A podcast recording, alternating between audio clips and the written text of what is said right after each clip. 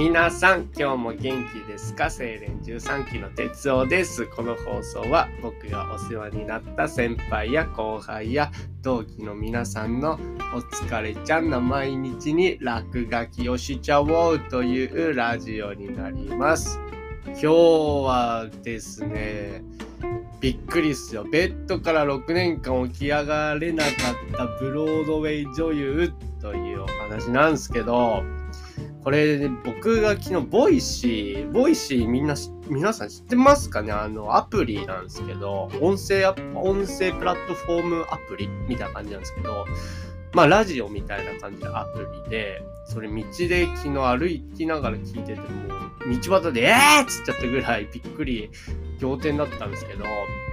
その Voicyで今、ハッシュタグ人生最大のピンチっていうのがあって、その人生最大のピンチについていろんなパーソナリティの人がいろいろ喋ってるんですね。その中で、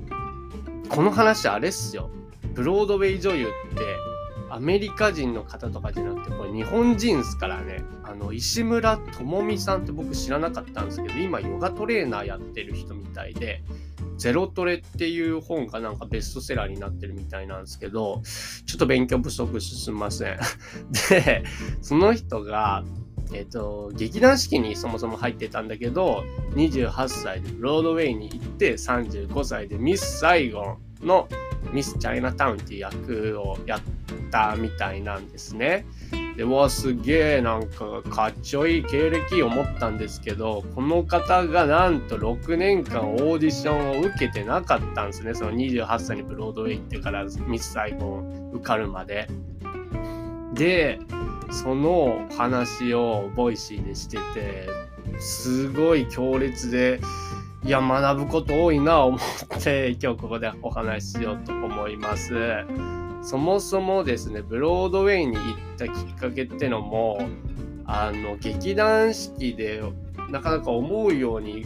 かなかったみたいで、なんかこんなところを望んだんじゃないみたいな感じで、まあ本人の言い方をすると逃げるように、えー、ブロードウェイに行ったっていうふうに言ってたんですね。で、10時に近づくにつれて、も毎日ベッドのか、ベッドでもう体が鉛になっていってた、みたいなこと言ってたんですよ。で、今日は行くのか、やっぱり行かないのかとかずっと考えてた、なんか考えながら、でも10時をパッて過ぎた瞬間、もう嘘みたいに体が軽くなっていく毎日みたいな。で、これどう、ど、ど、ど、ど、どういうことを思ったら、その、ブロードウェイのオーディションって毎日10時からやってるみたいなんですね。そこに参加できなかったみたいで、その気持ち的に。それを6年間ずっと、その10時に、10時まで、その体が動かないっていう生活をやってたみたいなんですよ。で、これがその6年後、まあ、転機というかあの劇団四季のね同期の2人の方が辞めてでニューヨークに来ると。でちょっと会わないって言われたみたいなみたいなんですけど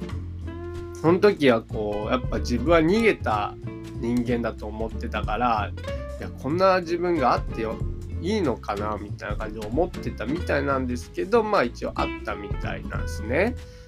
そしたらその昔話してたらその同期の人が一人ね「いやあの時ほんとつらかったよね」みたいな「俺たちみんなほんとつらかったよね」言ってて。らしくて。それにびっくりしちゃって「いやいやいやいや。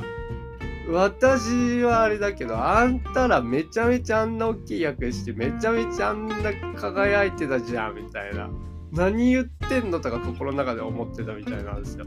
そしたらもう一人の人がです、その同期のもう一人の人が、いや、本当みんなめっちゃ頑張ったよね、みたいな。めっちゃ辛かったよね、みたいなこと言ってたらしいんですよ。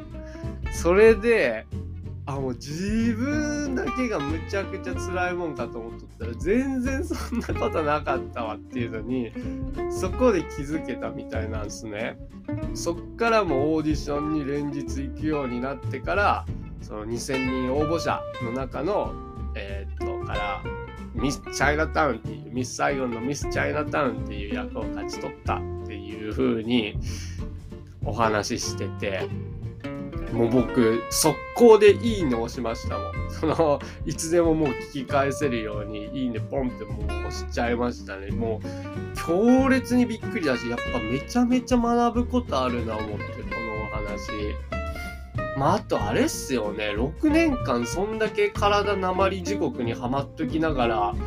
毎日英語の勉強とかレッスンを続けてたってのがやっぱすげえっすよね。